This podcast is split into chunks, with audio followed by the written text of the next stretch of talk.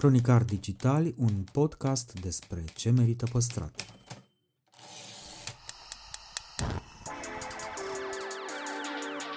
De patru ani promovăm patrimoniul în rândul tinerilor, scuturând de praf și prejudecăți interacțiunea cu istoria și cultura. Acum pornim într-o călătorie în timp și spațiu, în căutarea gustului perfect, alături de pasionați de food și profesioniști, pe chill și fun ca între prieteni. Ascult seria de interviuri Amintiri Gustoase, parte din podcastul Cronicar Digital, moderată de istoricul culinar Cosmin Dragomir, cu episoade noi în fiecare vineri.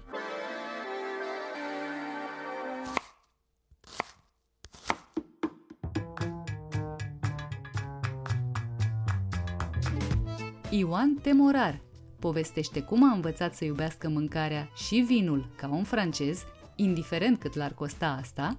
E o, cum să spun, o obligație ca o dată în viață să treci pe la trei stele, chiar dacă pentru asta e un împrumut pentru nevoi personale. Și ce surprize poți avea dacă locuiești în Franța și te duci la un festival de street food italian. La una din primele ediții văd scris salsiția medievale și erau patru mici cu cartofi prăjiți, cu muștar și cu o foaie de salat. Salsiția medievale. Am și scris pe Twitter, ăștia ne fură micii. Ce se întâmplă? Ne fură micii. Aflăm cum trebuie tunși corect măslinii din Provence și cum l-a afectat propria întronizare în Ordinul Paharnicilor de la Châteauneuf-du-Pape. De-a lungul a 100 de ani de experiențe și inovații s-au preocupat să transforme gastronomia într-o artă și planeta într-un loc mai verde. Rubrica Amintiri gustoase este susținută de Electrolux, designed in Sweden.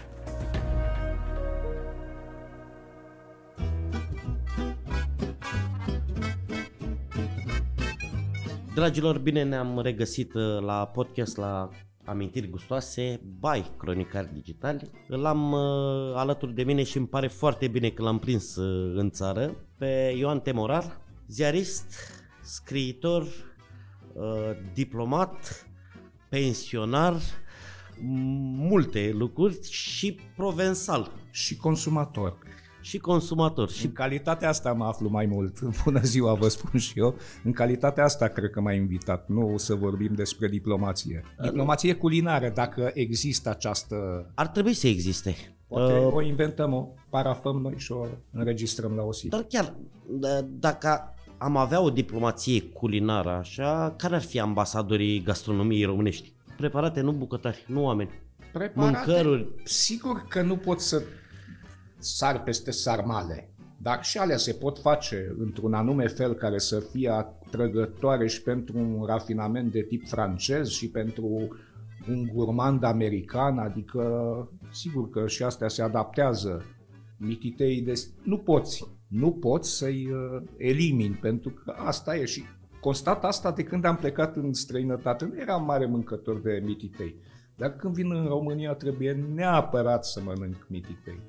Tony mi-a povestit despre un prieten de-a lui care a venit din Silicon Valley și care este multimilionar. Tony, Tony Grecu? Tony Grecu, da. Și uh, a venit aici și primul lucru pe care l-au mâncat au fost savarinele. Au zis, nu se fac acolo, este undeva la două ore de mers o cofetărie, dar n-au gustul ăsta, savarina, gusturile copilăriei. Asta mi se pare că sunt cele pe care noi le putem exploata, deși ei n-au copilărit cu noi, într-un fel, cei cărora ne adresăm. Dar mai sunt lucruri interesante în bucătăria ardelenească, de pildă, la prăjituri, bunica mea făcea, se numea plăcintă întinsă. Și am văzut că a apărut dintr-o comună din Arad, se găsește congelată pe la un uh, lanț de supermagazine cu un elefant. Plăcinta întinsă o făcea bunica mea, lua foaia de plăcintă și o întindea, o întindea și zicea până să poți citi ziarul așa să fie de subțire. Și după aia o rula cu mac sau cu nucă. Cu mac era mai bună că îți dădea niște senzații care și acum sunt recunoscute pentru acest produs. Da. Despre care a scris mult domnul Oișteanu. da, da. Noi am avut și turtele cu julfă, cu cânepă. Dacă intrăm, dacă intrăm în zona asta mai puțin clară, să spunem. Da. Stai de foarte mult timp în, în Franța, locuiești. Foarte mult timp, uh, pentru 12 mine. ani mai mult de 25% din viața mea, deci e foarte mult timp. Uh, francezii au un cult pentru, uh, pentru mâncare, pentru vin. Noi parcă nu-l avem sau îl avem. Eu cred că vom avea cultul pentru vin în momentul în care producătorii de vin din România vor avea cultul producătorilor de vin din Franța, pentru că e o relație foarte strânsă între consumator și producător. În Franța, vinul înseamnă cultură. Chiar mă gândeam la un uh, slogan, am discutat tot cu Toni Grecu, că am fost recent împreună într-o deplasare, băutura fără cultură, vinul fără cultură e o simplă băutură. Adică în Franța vinul face parte dintr-un ceremonial. Sigur că el se trage din ceremonialul religios în țările creștine. Dar uh, vinul este altfel vândut. Am citit că a scăzut consumul de vin în Franța, dar a crescut consumul de vin scump. Deci francezii se îndreaptă spre mai puțin, dar mai pentru bun. că sunt restricțiile de circulație, a scăzut și la ei până acum era, până acum niște ani era o alcoolemie permisivă care îți putea permite să te întorci de la un chef unde n-ai băut prea mult. Acum au scăzut până la zero pentru începători. Deci, uh, și atunci s-a, s-a ridicat uh, calitatea vinului consumat. În momentul în care a scăzut alcoolemia, citisem tot așa într-un articol, cei mai afectați au fost uh, producătorii din coniac, pentru că din șampani, unde se produce coniacul, pentru că se renunța la digestiv. Deci bea un pahar de vin și nu mai bea digestivul care să închidă socotelile, construcția. Și atunci au fost afectați, dar s-au orientat înspre piețe externe și s-au scos până la urmă. Da, eu, francezii se duc la restaurant în mod curent. Am văzut muncitori pe șantier care la 12 fix lasă sculele acolo și cu bonul de masă de 15 euro se duc la un restaurant unde meniul zilei e 15 euro. Deci este o, ă, din asta o obișnuință a restaurantului de zi cu zi și apoi, sigur, pentru evenimente speciale, pentru aniversări, oamenii se duc la restaurante mai sus, la șefi, la restaurante gastronomice. E o, cum să spun, o obligație ca o dată în viață să treci pe la trei stele, chiar dacă pentru asta e un împrumut pentru nevoi personale. Dar se face asta. Uite, lângă localitatea unde locuiesc, eu la Siota, Anul ăsta, ghidul Michelin a, a upgradat un restaurant de la 2 la 3 stele. Sunt doar două upgradări anul ăsta. Și una este lângă, lângă noi, la Casis. Asta înseamnă seriozitate și că zice, a, se iau stelele. Nu se iau așa ușor. Și înseamnă și multă responsabilitate. Pe de altă parte, mulți șefi sau o parte dintre ei au ales să părăsească sistemul ăsta pentru că au zis că este responsabilitatea sau stresul este mult prea mare. Au părăsit când n-au mai luat stele în general. Hai să fim foarte serioși. Și ceea ce ar trebui să, să spunem aici, stelele nu le ia bucătarul. Restaurant. Stelele le ia restaurantul. Am citit undeva în presa românească se va deschide în curând un restaurant cu nu știu câte stele Michelin, că vin niște tipi care au avut stele. Restaurantul nu va lua stele Michelin până când nu trece inspecția Michelin pe acolo și până când nu le acordă. Restul sunt, da, este colonel în rezervă, nu mai comandă. Dacă îl reactivează, e colonel, zic. Iar în, în cazul nostru, Michelin o să vină mai întâi să avem infrastructură. După, exact. după aia să, avem, să vorbim și despre mâncare. Despre ce din gastronomia românească ți-e cel mai dor acolo? Sunt banal sarmale și mititei și zacuscă. Apropo de zacuscă. Și ciorba de burtă? Ciorba de burtă n-am fost foarte mare fan nici aici, pentru că n-am fost foarte apropiat de vodka. Aia merge cu vodka. Uite, apropo de zacuscă, am scris un, uh, un uh, articol în revista Orizont, care o să apară în viitoarea mea carte, uh, Zacusca și teritoriile pierdute ale Republicii. Am fost cu prietenul meu, Tavi, din uh, Cisnădie, care stă la Siota, este bucătar francez cu școală de bucătari în Franța, deci calificat, uh, nu e, s-a apucat și el dintr-o pasiune. Și el uh, are o firmă specialități românești și face zacuscă. Și ne-am dus să cumpărăm vinete într-o piață arăbească. Era, parcă eram în mijlocul Magrebului Și am scris, de fapt, cum am călătorit uh, din, uh, din Franța în afara Franței, care e în, inter- în interiorul Franței. Foarte interesant. A găsit vinete la un euro kilogramul și le face cu tot, cu lemn, cu tot, tot, tot ce cu ceaun, până a făcut rost de ceaun, că nu se găsesc ceaune acolo. Până, deci, dar le vinde cum, vind, cum vând unii mari producători de vin, uh, din vie vând vinul și el le, le vinde din piață, adică nici n-apucă să le facă. Și are clientelă, are clientelă. Mi-ai adus aminte de povestea lui Radu Rughiniș, care uh, a făcut o zacuscă cu trufe, dar trebuia să o facă în Italia și a trimis a explicat cum se face și erau două doamne acolo care făceau și făceau și tot ratatuieșa, nu ieșea niciodată zacuscă, până când nu s-a dus el să le arate pașii. Dar vii, te întorci destul de des în România și vreau să te întreb cum vezi Horeca românească? Foarte bine. Realmente am avut experiențe, sigur, am prieteni care frecventează restaurante bune și m-au invitat, așa că pot să am o impresie foarte bună. Dar vreau să-ți spun, apropo de, de cum uh, călătoresc uh, bucatele românești înspre străinătate, la noi în Siota, 25% din populație este de origine italiană. Sunt italieni care au venit la șantier, poate și mai mult acum, dar în recensământele mai vechi erau 25%. Și odată pe an se organizează, nu mai știu cum îi zice în italiană, dar street food italian. Se face într-o piațetă și vin. Unii au venit cu bere, alții cu paste. A venit campionul mondial de pizza din 70, din nu, din 2007, care stă în Franța, dar a câștigat campionatul mondial de pizza de la Napoli. Vin tot felul de mașini și italian sau nu, te duci și te bucuri. Am văzut la una din primele ediții, văd scris salsiția medievale și erau patru mici cu cartofi prăjiți, cu muștar și cu o foaie de salat. Salsiția medievale. Am și scris pe Twitter, ăștia ne fură micii. Ce se întâmplă? Ne fură micii. Adică... Cu cartofi medieval, mai da. greu. Și am stat, când s-a deschis, am stat la o coadă uriașă și s-au terminat. Era un italian, așa bărbos, cu Ah, la coda, finita, finita, la coda, eh, no, no, no, non abbiamo. Bun. Mai merg în altă zi, iarăși coadă, era coadă la el. Lumea voia să mănânce medieval. Și se termină târgul și duminica, la miezul nopții am trecut, nu știu unde am fost, am trecut pe acolo și m-am văzut cu Emil, un tip care are, inginer, care are o echipă de sudori în uh, port, din Constanța. Și zice, domnul Moravia, veniți un pic încoace.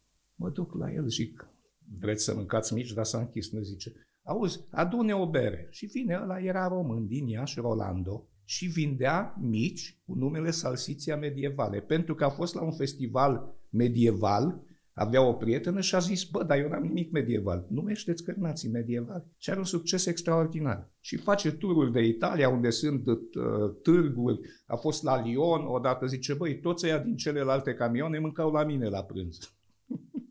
Atenție mare pentru nu știu, Cocoșatul, Ciotoianu, Terasa Obor, și el uh, primește, Dedulești. El primește carnea vidată, preparată din România. Nici măcar nu se străduiește să mai inventeze.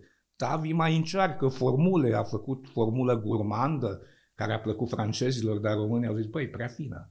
Tu ești bucătar francez, a, a tras altfel. Francezii au zis, oh, se merveille. Dar românii au zis, bă, nu-i micul ăla după care să eructezi, nu e, n-are bicarbonatul, n-are... N-are bicarbonat, n-are destul usturoi. Da, da, da, da. Deși aioli este o, un preparat uh, tipic pentru Provence aioli, este o cremă de, ule, de usturoi care se folosește... Acest usturoi spaniolesc, nu? Se, se servește, da, avem ulei roz, AOP.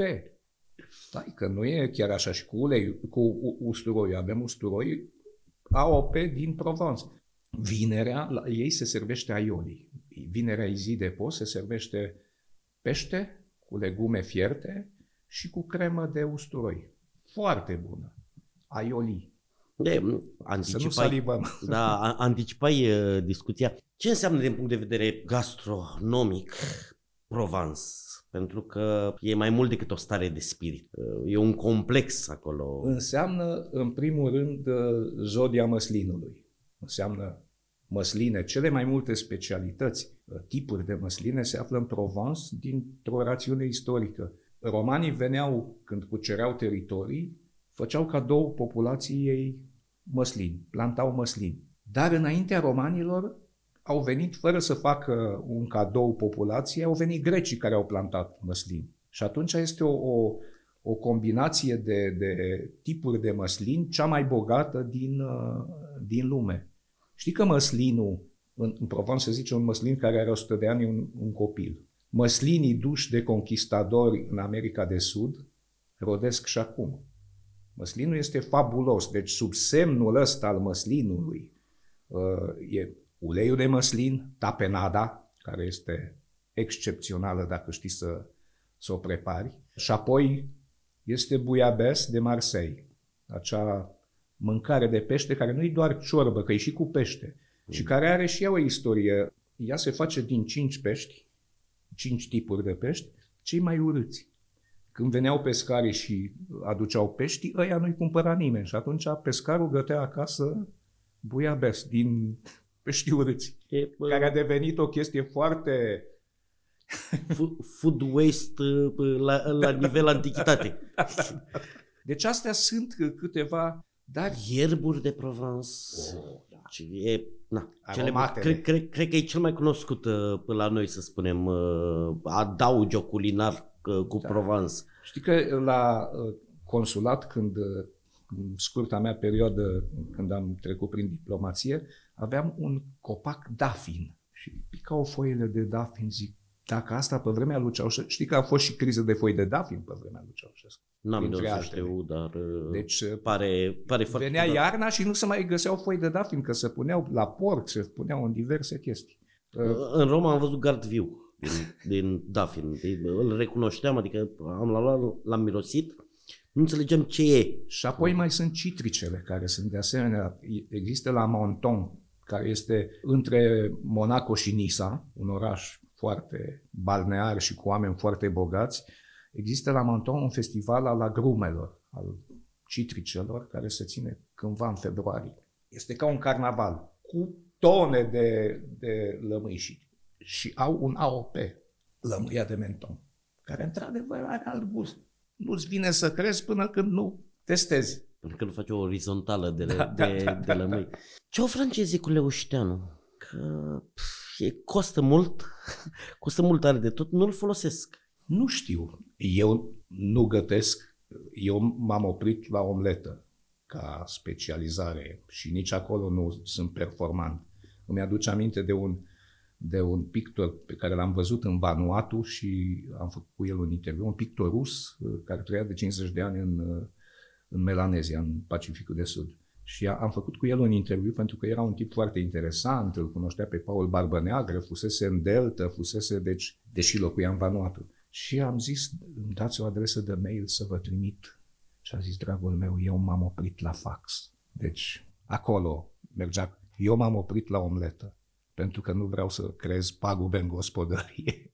Ai fost la niște cursuri pentru amatori de tăiat toaletat măslin? Am fost la o, da, am fost la o lecție ținută de un proprietar din, uh, din zonă, din Oriol, și am urmărit timp de două ore cum taie măslinii. Auzisem întâi de la un prieten de-al meu care uh, e președintele Asociației Amitie Franco-Rumen, unde sunt și eu un membru, s-a uitat la un măslin și a zis să stai bine tăiat. Și zic, de ce? Zice, se spune că trebuie să faci, să-l tai în așa fel, să faci coroana, să o construiești coroana în, ca un arhitect, să construiești coroana în așa fel încât uh, să poată trece graurul prin ea, să poată să zboare. Și eram, așteptam să intrăm la profesorul de provensală, noi doi, care profesor de provensală și-a dat doctoratul în lămâi, în, pardon, în măslin.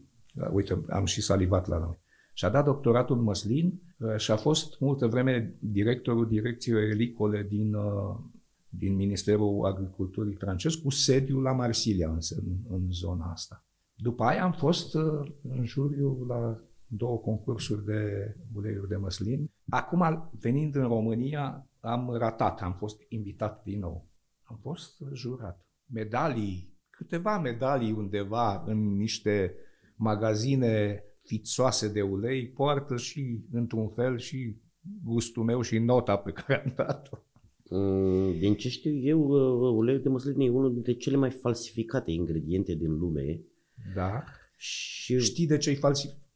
Pentru că nu se respectă originea. Se pun cum se făcea vinul la noi asta cu să fie mult, recoltă bogată. Ori măslinii trebuie respectați în, în cum își dozează recolta. S-ar putea ca un măslin să nu dea nicio măslină niciun an, dar nu-l taie nimeni. Deci este, am cunoscut un, uh, un degustător la ultima participare a mea în juriu la Brignol, unde am fost în juriu numărul 40, erau 41 de jurii, erau foarte multe probe, am fost la uleiuri aromate, deci cu mentă, cu ce avem, cu plante, cu, cu, cu ierburi provensale. exact cu ierburi provensale. Eram eu un uh, tip uh, care lucra la o moară de ulei, o doamnă care avea 200 de măslini și un tip pe care l-am văzut foarte în largul lui pe acolo. Eu eram doar la a doua participare, stăteam la locul meu și când ne-am adunat la masă, ne-am salutat, am dat mâna și eu am zis, propun să începem cu ceea ce prevede regulamentul, să alegem un președinte al jurului, vă propun pe dumneavoastră. Mă rog, un pic uh, așa, cu politețe și diplomație și el a zis accept. După ce am aflat că era cel mai bun degustător și uh, simțea falsurile. Profesorul meu de măslin și de provensală uh, voia să cumpere când era acolo în direcția aia o, niște tone de ulei pe care le propuneau ca fiind din Provence și ăsta a zis, nu, ăsta e din Tunisia. Nu că la tunisian ar fi rău, dar noi ce scrie pe etichetă? Deci falsificarea nu este pune apă și pune Nu, un praf. nu, nu-i de rapiță cu... Nu. Deci a- aici e chestiunea, pentru că dacă ai, un, dacă ai trasabilitate, cum se numește acum, a produsului, știi că e de acolo și uh, iar doamna aia cu 200 de măsline a zis, zice, am fost fraieră când am uh, plantat, când am cumpărat și am plantat că să pot aduce. Și am vrut să am cât mai multe varietăți. Ei, înfloresc și rodesc pe rând, deci nu pot face ulei. și acolo am, am gustat un ulei care avea ceva, ceva ciudat față de celelalte, un gust mic și ciudat. Și am zis președintelui jur, zic, nu știu, ăsta mi se pare că are ceva. Zice, știi ce are? A avut niște măsline mucegăite, a făcut uleiul și a dat seama și a, acum îl maschează cu arome. Deci în sensul ăsta măsluit. Dar e o lume fascinantă a măslinilor. Charles Aznavour a avut ulei, Patrick Bruel a avut uh, de asemenea a avut un ulei în concurs. Când am, nu m-am asistat, n-am fost în jurul, dar a câștigat și el medalie de bronz. Cred că la noi uleiul de măsline uh, din Franța e mai puțin cunoscut. Noi, Pentru că e mai tragem, scump. noi tragem mult cu Grecia, Care e foarte I- bun. Italia, Da. Spania, Spania, da. Tunisia în niciun caz, sau sub alte forme. Noi folosim un ulei tunisian care ne place foarte mult, e bio, este garantat. uh, Ține și de teroar sau doar de specie de măslin uh, gustul diferit? Nu, ține și de terroar, nu poate. Măslinul, dacă îl pui într-o, în cernoziomul de la noi, nu știu ce va produce. El trebuie să-și tragă din, din adâncuri, ca și via, trebuie să pătrundă. Lui seceta îi prinde bine din când în când. Adică e... Dar la tăiere trebuie să tai gurmanda, crengile gurmande. Există crengi care mănâncă energie și nu produc. Produc doar lemn. Și atunci asta se taie și ajuți faptul că uh, e secetă într-un an, tai mai multe crengi. uh, Uh, Noi n-am putea să facem cursuri de tăiat pruni? Să știi că sunt și am auzit, am vorbit cu cineva, cred că cu Horea Patapievici, am vorbit despre gurma, creanga gurmandă și mi-a spus da, și la prun există, și la mer există. Ăia care sunt buni, taie creanga care nu va rodi. Tot acolo la demonstrația aia, tipul a zis, uitați, e creanga aia sus. Zice, anul viitor va face o măslină. Dar o tai, pentru că nu mă voi urca pe scară pentru o măslină. Ei le culeg manual. Mă, mă gândeam așa la pruni că na, bă, ei sunt emblematici pentru noi. Nu dau ulei, dau țuică sau Uneori pălincă. uleioasă, plăcută. Da. Sau, uh, uh, n-am vorbit despre vinul de Provence, dar uh, aș vrea să, um, să încep altfel. Ești întronizat, întronizat, nu? Da. Paharnic Chateauneuf du Pape. Dar eșansenie de pap. Da. Care înseamnă ce? Care înseamnă că sunt într-un grup select care vorbește cu orice ocazie despre vinul Chateauneuf du Pape, care are acces la o relație de prieteni eșansonier. Mica Hakkinen este, bine, n-am vorbit între timp, dar și el este acolo și mai sunt o Să-l salut din partea mea, da, da, da. Deci sunt, uh, sunt câțiva, deși don't drink and drive, dar sunt, este, într-adevăr, e o onoare pentru mine, pentru că în afară de Iulia Scavo, care uh, nu mai e considerată româncă, adică e sommelier francez, chiar cu origini român, sunt singurul român întronizat acolo, lucrez însă și pentru a primi alți oameni meritorii din industria vinului. Am un proiect în sensul ăsta. Ce cu vinul ăsta de așa de special? Adică... Vinul papei. Adică e, e un teroar extraordinar pentru că și, și vinurile din jur sunt extraordinare. Adică este lângă Chateauneuf du Pape, este Lirac, care face un vin 1 la 1. Dar nu-i Chateauneuf. Mai sunt uh, Bom de Venise, uh, Plan de Dieu, care fac niște vinuri pe tot, pe tot tronul. Extraordinare. Dar nu-i Chateauneuf. Avem și noi uh, mănăstiresc, de împărtășanie, dar nu avem fost, branduri din astea am așa. Am fost la o mănăstire, acum a apărut în revista Orizont articolul ăla, mănăstirea Solan, în zona, nu departe de Chateauneuf du Pape, o mănăstire ortodoxă de maici, care produce vin, excepțional. Au un vinificator și în rest, măicuțele culeg vinul, culeg strugurii, participă la toate muncile, deci este ceva într-adevăr extraordinar. O mănăstire ortodoxă în, în plin vin catolic, lângă vinul papei, pus acolo ca un spin uh, ecumenic. Dar mai sunt uh, multe mănăstiri care produc vin în Franța. Mi-am și cumpărat de la mănăstirea asta o carte scrisă de un general de armată care se numea Le Vigneron du Ciel, uh, vinificatorii, ăsta e cuvântul cel mai cum zicem, producătorii de vin, vinificatori, producători de podgoreni, podgoreni, podgoreni. să zicem, podgorenii cerului. Și avea o, ar fi foarte interesant să fie tradus asta, măcar pentru producătorii români de vin, să vadă că există și, și seriozitate și spiritualitate în chestia asta. Dar vinul de care mă simt foarte apropiat, în afară de Chateauneuf du Pape, este vinul de Bandol, care este un vin mai puțin cunoscut pentru că pe o arie destul de mică și are o, o, în caietul de sarcini are ceva special. Trebuie ținut un an și jumătate în butoi, în baric. Asta înseamnă că nu poți să bei decât peste 2 ani vinul de acum. Asta înseamnă că e mai scump. Trebuie făcut 50% murveder, minimum, sau până la 100%. Și trebuie cules manual. La Chateauneuf de Pape sunt 13 feluri de struguri care se folosesc, le poți folosi cum vrei. Și atunci, sigur, concurența e, aici la bandol, tipicitatea e mai mare, pentru că au niște porniri, niște etape obligatorii comune. Te-ai plimbat destul de mult, poate da. nu într-atât de mult pe cât ți-ai fi dorit. Da. Dar nu știu, uite, e frumos așa în Noua Caledonie, au oamenii ce să pună pe masă, au și ei de o țuică, de da, acolo de o sarma. N-au vin, se mănâncă Acolo e criză și mănâncă fructe de mare că n-au altceva, n-au legume, n-au, mănâncă lobster, mănâncă ce pot și ei. Și se prinde destul de ușor peștele, nu trebuie decât să bagi mâna în apă și să fii destul de rapid. Acolo e paradis, în Noua Caledonie. Eu am întrebat însă uh, pe un tip dintr-un trip din insula Pinilor, mi-a arătat un arbore de cafea și am văzut prima dată un arbore de cafea, un arbust. Și zic, cultivați cafea? Zice, când e cutia de nes așa de ieftină, cum să cultivă cafea? Un altul l-am întrebat, zic, dar de ce sunt, de ce sunt roșiile atât de scumpe? Erau 6 euro acum 15 ani, 6 euro la piață și erau vândute de negustori chinezi care, nu știu ce rol aveau, dar exista o mică, erau negustori. Și mi-a zis Jean-Paul lui Ecot, zice, știi, noi avem o problemă aici. Pământul e mai jos. Mă m-am gândit, deci emisfera sudică, pământul mai jos. Zice, și ne este foarte greu să ne aplecăm.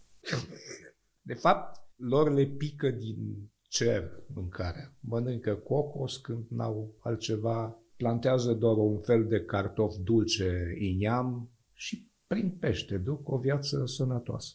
Cum se vede, și nu mă refer doar la Noua Caledonie sau Vanuatu, mă refer la SUA, mă refer la Franța, cum se vede România gastro-oenologică prin ochii străinilor.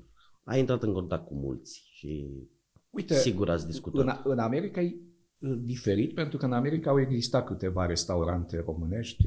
Odată am fost cu colegii de la Cațaven, cu câțiva dintre ei, la Institutul Cultural Român din New York să vorbim despre umor și a venit un tip pe care îl cunoșteam, lucra la televiziunea română, era șofer de limuzină și a zis, bă, hai să vă duc la un restaurant românesc. Și am zis, nu, noi de acolo venim. Nu, nu. Dar uh, uh, cele mai bune mezeluri din New York uh, erau la Muncan Food, un magazin în Queens, pe, de fapt îl chemeam Muncean, adică Muntean, era din Banatul Sârbesc și scria Muncan Food. Și am văzut coadă de americani stând să cumpere pastramă și produse de, de porc de la el. Deci, omul sfințește locul și acolo. Și am văzut în, tot în Queens, în vitrina unui român, restaurant românesc, dăm un tură gratis. Mi s-a părut un anunț pe care nu îl puteai înțelege ca american. dăm un tură gratis. Dar depinde. Uite, restaurante stranii. În Vanuatu era unul sri lanchez-unguresc. Ce fusion e acolo. E, da, da, mă, sunt ușor blocat. E... Depinde ce... Dacă pui multă paprika... Sau uite, uite, Nelos. Nelu, unul Nelu, a făcut restaurantul Nelos unde venea toată lumea, celebritățile. Nu l-a făcut cu specialități românești, dar ca uh, gestionare a unui magazin și a unui succes al magazinului, că nu e vorba numai de magazin, e vorba de succesul pe care el l-a gestionat. Bine, prost pentru că a divorțat și altele, dar s-a dovedit că poți fi manager de restaurant și dacă ești român și să ai succes și în străinătate. Asta e, e un, un lucru, adică nu avem succes numai făcând sarmale. Nu, putem să ducem un business de, de genul ăsta de produse culinare și dacă suntem români. Aș vrea la final să...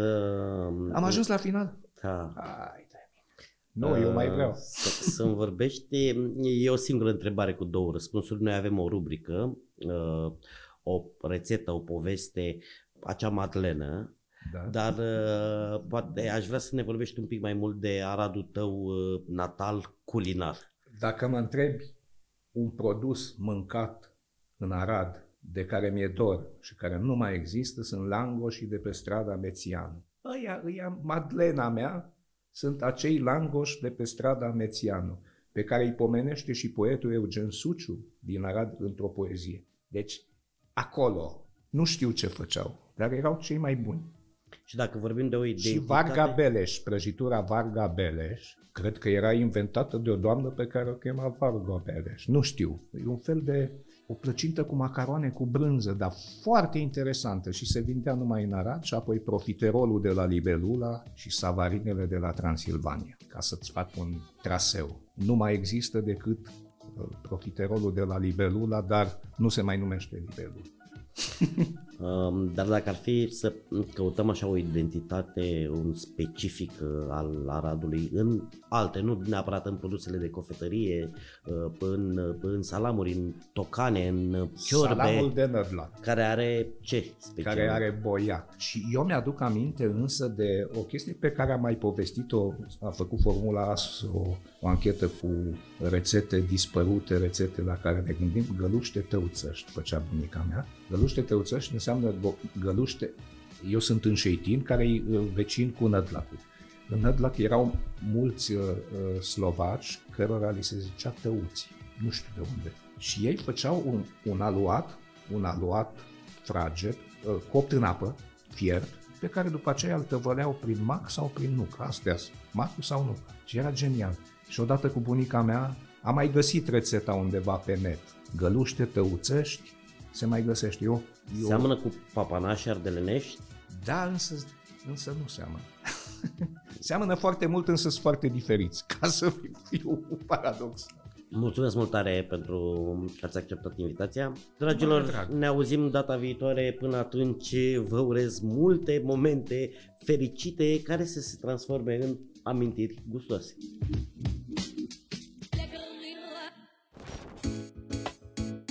Podcastul Cronicar Digital este susținut de Raiffeisen Bank și Electrolux România. Partenerii proiectului sunt convinși că, prin accesul la educație, cultură și tehnologie, putem deveni cea mai bună versiune a noastră. Give us a bottle of your finest champagne, five shrimp cocktails and some bread for my brother. We have a Dom Perignon 71 at $120. That'll be fine, pal. Cronicar Digitali, un podcast despre ce merită păstrat.